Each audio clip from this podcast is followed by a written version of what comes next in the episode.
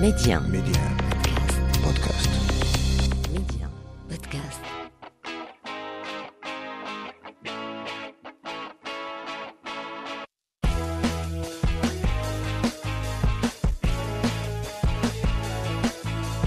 Bonjour à tous. Dans ce nouveau rendez-vous, je vous propose d'aller à la rencontre des femmes d'aujourd'hui. Du lundi au vendredi, je parlerai aux femmes de leur quotidien, leurs rêves, leurs aspirations, leurs défis et leurs challenges. Nous les écouterons ensemble en toute bienveillance. Midi 1. Yasmine, femme d'aujourd'hui. Mais il m'a semblé évident qu'avant d'aller à la rencontre de ces femmes d'aujourd'hui, eh bien de commencer par découvrir ces autres figures féminines qui les ont façonnées et inspirées, parfois de façon subconsciente, car, comme a dit Victor Hugo, Qu'est-ce qu'un fleuve sans sa source? Qu'est-ce qu'un peuple sans son passé? Et c'est avec vous, Ozir Hadouche Glacier, spécialiste de l'histoire des femmes, de la politique du genre et des droits de la personne au Maroc, que nous partons à la rencontre de ces grandes figures féminines, ces role models de l'histoire. Comment ça va, Ozir? Merci pour votre initiative, très intéressante et euh, très éclairante pour les femmes. Alors, on va aller sur notre sujet du jour, à savoir ces femmes qui nous inspirent tous et, et toutes surtout, euh, ces femmes marocaines de l'histoire, ces grands noms de l'histoire. Selon vous, est-ce qu'il y a un classement de ces femmes influentes ou bien finalement chacune a marqué son temps euh, à sa manière? Si vous permettez, je vais faire juste une petite euh, euh, parenthèse auparavant. C'est que malheureusement, la façon avec laquelle on enseigne l'histoire euh, et d'autres matières comme la géographie aussi euh, est, une façon morte.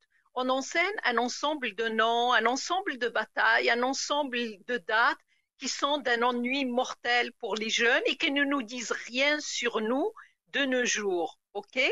Alors que depuis une trentaine d'années, euh, de plus en plus des femmes historiennes qui ont eu accès à la profession commence à remettre en cause cette façon d'enseigner l'histoire. Et donc, on arrive à la, conclusion que euh, il y a d'autres catégories sociales. Les femmes, par exemple, ont été oubliées lors de l'histoire. Il y a aussi d'autres questions comme est-ce que les hommes, tels qu'on les a définis, qu'on les définit, ont toujours été définis de cette façon-là? La même chose pour les femmes. Et c'est ce qu'on appelle l'histoire des genres.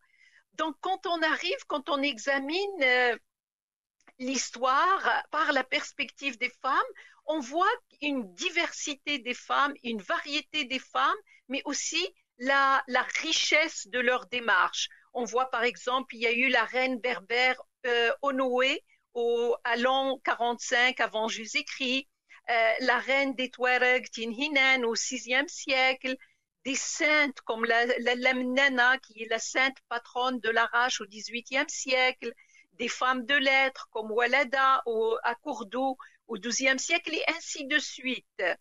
Et donc, on voit que chacune de ces femmes a marqué son temps à sa façon. Et ces femmes se caractérisent par une diversité de démarches en tant qu'individus. Et donc, ça nous indique donc la sincérité de ces, de ces femmes dans leurs actions, dans leur façon de faire. Et certaines d'entre elles ont même payé de leur vie euh, pour être qui elles sont. Par exemple, euh, pour prendre un exemple très proche de nous, la pilote Touria Shawi, qui est devenue la première pilote, euh, femme pilote de l'Afrique du Nord en 1951 à l'âge de 16 ans, euh, elle a été assassinée euh, en 1956 et on dit qu'elle a été assassinée parce qu'elle représente le nouveau Maroc, c'est-à-dire une femme émancipée, une femme qui réalise ses rêves et qui a les, capacités de le faire. Donc on pense que euh, des éléments conservateurs l'ont tuée parce qu'elle représente l'émancipation des femmes. Hmm. Quand vous avez dit tout à l'heure, euh, Ozir, que le, le, les femmes ont été oubliées euh, à travers en fait les récits historiques. Oubliés par qui? Oubliés ou occultés? Alors en fait, ce qui se passe, c'est que les historiens, à l'époque, c'est comme de toute façon tout le savoir que nous avons jusqu'au début du XXe siècle quasiment, au Maroc et ailleurs, à, à, peu près au Maroc et ailleurs, c'est un savoir masculin, que ce soit l'histoire, que ce soit les sciences, que ce soit et c'est des perspectives masculines. Donc, quand les historiens écrivent, euh, ils racontent l'histoire, ils s'intéressent à un homme parce que c'est ça le, standard de l'humanité, c'est un homme. Et, et, quand on, même quand, quand les femmes sont là, qu'elles sont actives, qu'elles performent, qu'elles sont extraordinaires, on ne les remarque pas. Euh, ce n'est que lorsque elles sont super, super extraordinaires, alors on leur accorde euh, un paragraphe par-ci, un paragraphe par-là. Donc, quelqu'un comme moi qui s'intéresse à l'histoire des femmes, euh, si je veux écrire l'histoire des femmes au Maroc, il faut que je consulte beaucoup, beaucoup de sources en arabe, en espagnol, en français, en anglais, parce que les femmes sont éparpillées dans des petits paragraphes dans différents livres. Parce que les, les, les historiens ne les considèrent pas comme un sujet légitime de l'histoire. Donc c'est ça, c'est ça ce qui arrive. Mm. On voit aussi, par exemple, pour reprendre l'exemple des femmes saintes, on voit que, en général, c'est la communauté qui reconnaît un homme ou une femme comme un, saint ou une sainte. Waliya, Saliha, on, les reconnaît par leurs actes, par leur vie, par leur piété, leur façon d'être.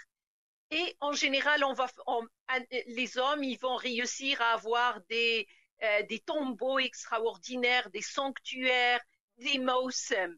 Alors on voit que des femmes, elles ont, elles ont été reconnues comme telles, mais c'est beaucoup plus rare qu'une femme a un mausem, un festival, on va les honorer, mais elles existent encore. Mais c'est juste parce que on n'accorde pas euh, les mêmes privilèges, les mêmes honneurs, les mêmes reconnaissances qu'on fait à des hommes.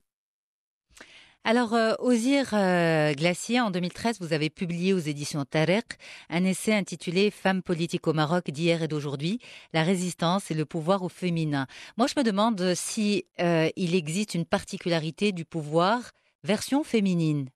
Le livre Les femmes politiques au Maroc d'hier et aujourd'hui il dresse le portrait d'une trentaine de femmes qui ont marqué la scène politique au Maroc. Euh, j'ai un blog, euh, étudesmarocaines.com, euh, qui s'intéresse à l'histoire des femmes. Donc, il y a beaucoup plus que ce que j'ai couvert dans le livre. Hmm. Donc, pour ceux et celles qui s'intéressent au sujet. La spécificité du pouvoir au féminin, si je peux la réduire à deux éléments, je dirais d'abord un talent exceptionnel, et je vais m'expliquer, un talent exceptionnel, une détermination inébranlable, une force extraordinaire. Et dans le contexte patriarcal de l'époque, de nos jours aussi, mais un peu moins, qui limite la nature de la participation des femmes dans la sphère publique, la relation au, père, parce qu'en général, le tuteur, c'était un homme, un, homme masculin, un membre de la famille masculin, donc la relation avec le père et la relation au conjoint sont déterminants. Et je vais m'expliquer. Donc on voit euh, des femmes qui sont d'une personnalité forte, perspicace, brillante, avec une vision politique exceptionnelle. Et donc ils avaient en général des capacités supérieures à des hommes de leur entourage. Les historiens le disent, comme pour Nata Mais ce qui leur a permis d'abord de, s'affirmer, c'est d'avoir eu une éducation. Et cette éducation-là n'était pas donnée nécessairement aux filles. Il a fallu un père ou des parents avant-gardistes qui éduquent leurs filles. Donc, euh, donc comment un père ou euh, des parents croient à leurs filles, ils leur offrent une éducation ou la même éducation qu'un fils? S'ajoute à ça parfois la relation au conjoint. Donc, est-ce que c'est un conjoint qui permet à sa femme, dans le contexte hautement patriarcal de l'époque, de participer à la gestion des affaires publiques euh, Et on voit comme, euh, par exemple, euh, Sob, qui a été l'épouse de Hakam II au Xe siècle en Andalousie, les historiens la qualifient de véritable pouvoir derrière le califat, le califat de l'Andalousie. Parce que ce qui se passe, Al-Hakam, euh, il était euh, un homme érudit. Il aimait les sciences, il aimait les arts, il finançait les bibliothèques, la culture, mais il était moins intéressé par la gestion des affaires publiques. Il s'est rendu compte qu'en fait, euh, sa conjointe, sa conjointe était, était vraiment bonne dans, dans la gestion des affaires publiques. Donc, il lui a fait confiance totale et c'est elle qui était la reine de facto ou la khalifa de facto.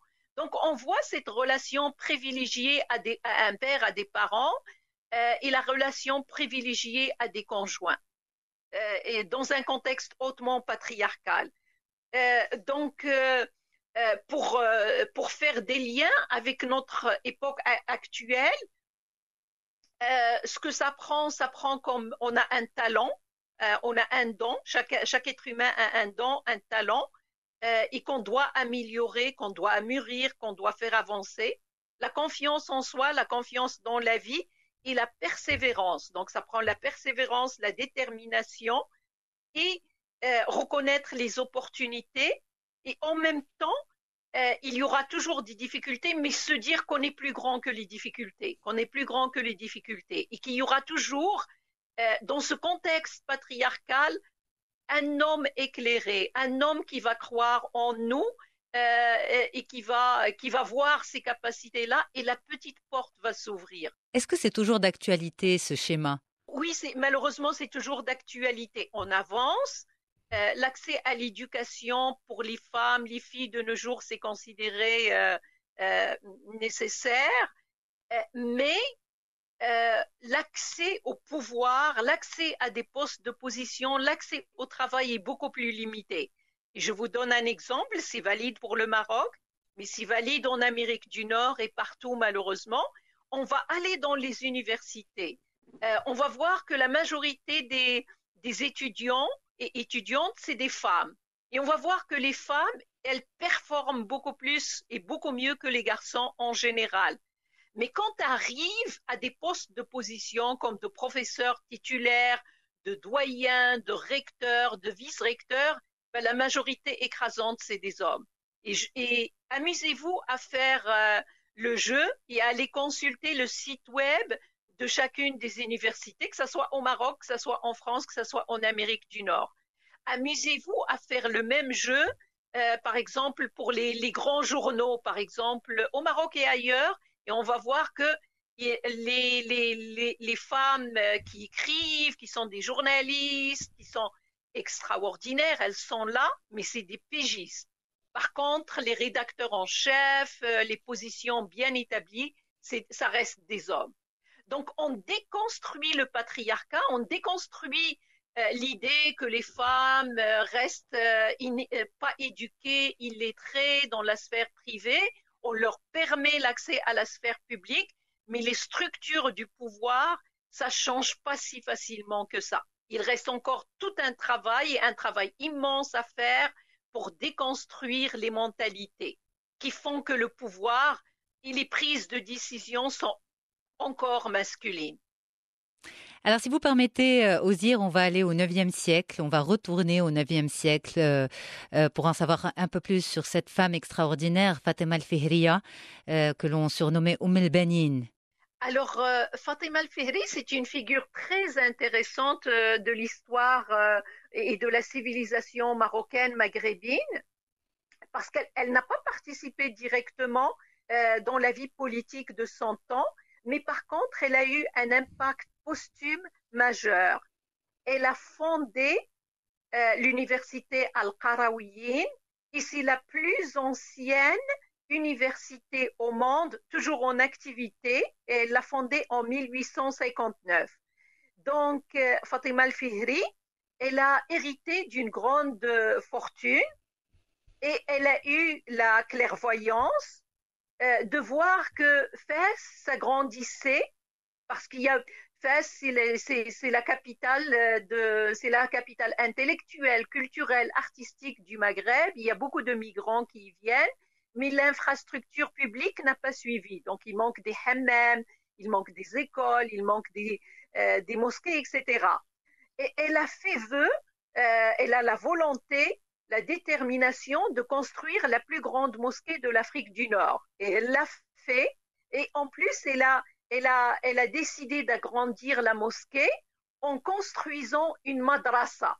Et la madrasa est devenue euh, comme un centre culturel qui, qui réunit les plus grands cerveaux du monde et qui permet le transfert de savoir entre le Maroc, le Grand Maghreb, le monde arabe, le Moyen-Orient, mais aussi euh, euh, l'Europe. Donc on voit des grandes figures comme euh, euh le géomètre, astronome euh, euh, Ibn Bajjah, qui a été là-bas, le mystique Muhyiddin Ibn Arabi au XIIIe siècle, le, médecin mathématicien Averroès connu par Ibn Rushd, le philosophe Ibn Khaldoun, euh, qui ont étudié, enseigné, pro produit là-bas, mais on voit aussi euh, des Européens euh, qui sont venus apprendre le savoir. Si vous voulez, de nos jours, nous, euh, qui sommes originaires du Maroc ou d'autres pays euh, du Moyen-Orient, euh, du Maghreb, on apprend le français, l'anglais pour aller étudier, chercher le grand savoir, cutting age knowledge en Amérique du Nord. Mais à l'époque, les gens apprenaient l'arabe pour venir apprendre le savoir cutting edge, ça veut dire le dernier savoir dans le domaine euh, FS, mm. à, à l'université Qarawiyye. Donc cette femme-là, cette femme, ce qu'elle peut nous dire, c'est que elle déconstruit les stéréotypes des sexes qui réduisent les femmes, qui veulent que les femmes se définissent seulement par le mariage, les enfants, euh, la vie personnelle des femmes est très importante. Chaque femme définit ce qui l'intéresse, ce qui, ce qui lui parle, mais il nous dit également que les femmes, elles ont la volonté de participer euh, au, à, euh, comment dire, à la gestion des affaires publiques, elles font des, des apports à l'humanité, des vœux, de, de, des vœux et des ambitions d'ordre public et elles réalisent ces projets-là. Donc, euh, l'université Qarawiyyin est un exemple de, cette, euh, de cet accomplissement, de cette réalisation à la fois féminine qui défie les structures patriarcales et les stéréotypes euh, réductrices des sexes. Alors, euh, Ozir euh, Hadouche, on aura l'occasion de revenir avec vous en détail régulièrement sur différents portraits de ces femmes. Mais par manque de temps, je vous propose de, de revenir au XXe siècle et, et, de parler de Malik El-Fassi, qui est la seule femme signataire du manifeste de l'indépendance du 11 janvier 44. Excellent. Alors, Malik El-Fassi, Malik El-Fassi, c'est une figure aussi intéressante euh, parce qu'il a contribué à double titre à l'édification du Maroc moderne, aux institutions modernes du Maroc euh, actuel. Donc, elle est considérée comme l'une des pionnières du féminisme, euh, du mouvement féministe moderne, mais en même temps, elle a participé dans les luttes anticoloniales. On voit que, pour revenir à l'éducation des femmes, elle fait partie des rares enfants du peuple. Euh, là, c'est garçons et filles pêle-mêle euh, qui a euh, bénéficié d'une éducation de qualité dans les années 1920-1940. Fatima Mernissi est l'une d'elles également. Elle a bénéficié de l'éducation, l'une des rares à l'époque.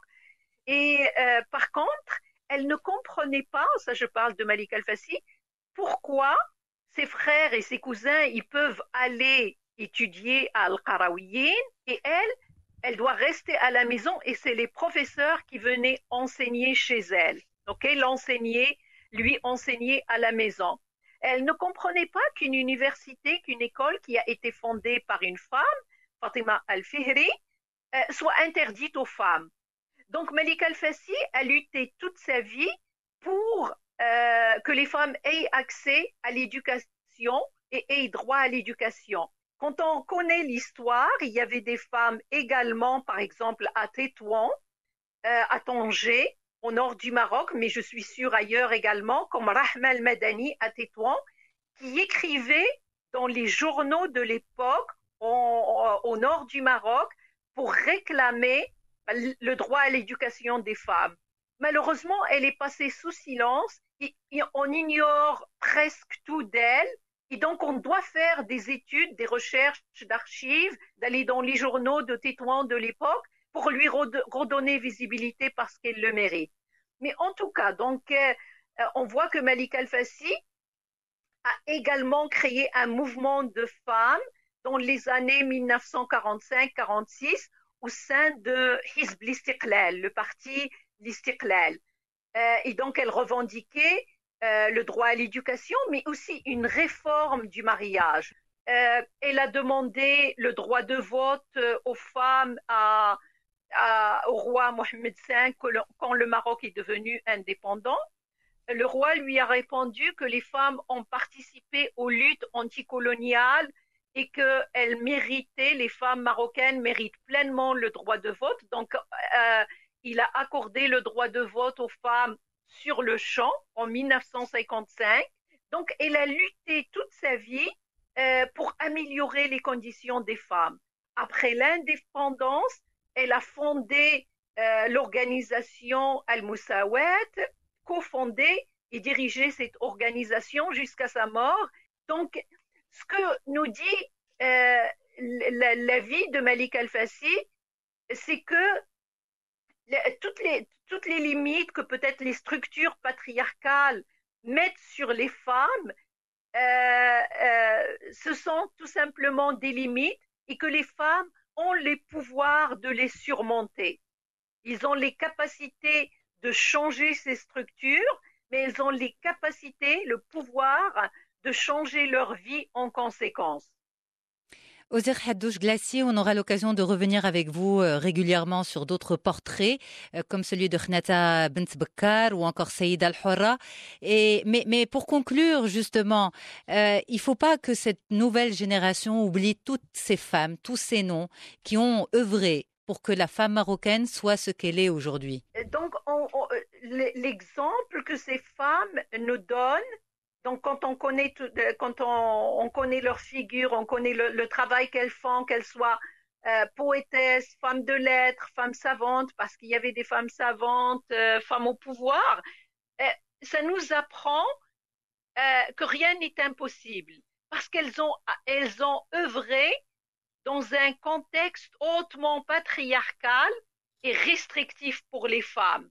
Et donc, plusieurs d'entre elles, elles ont réussi à s'imposer dans la sphère publique. Ozir Hadouche Glacier, merci beaucoup d'avoir été avec moi. Vous êtes spécialiste de l'histoire des femmes, de la politique du genre et des droits de la personne au Maroc.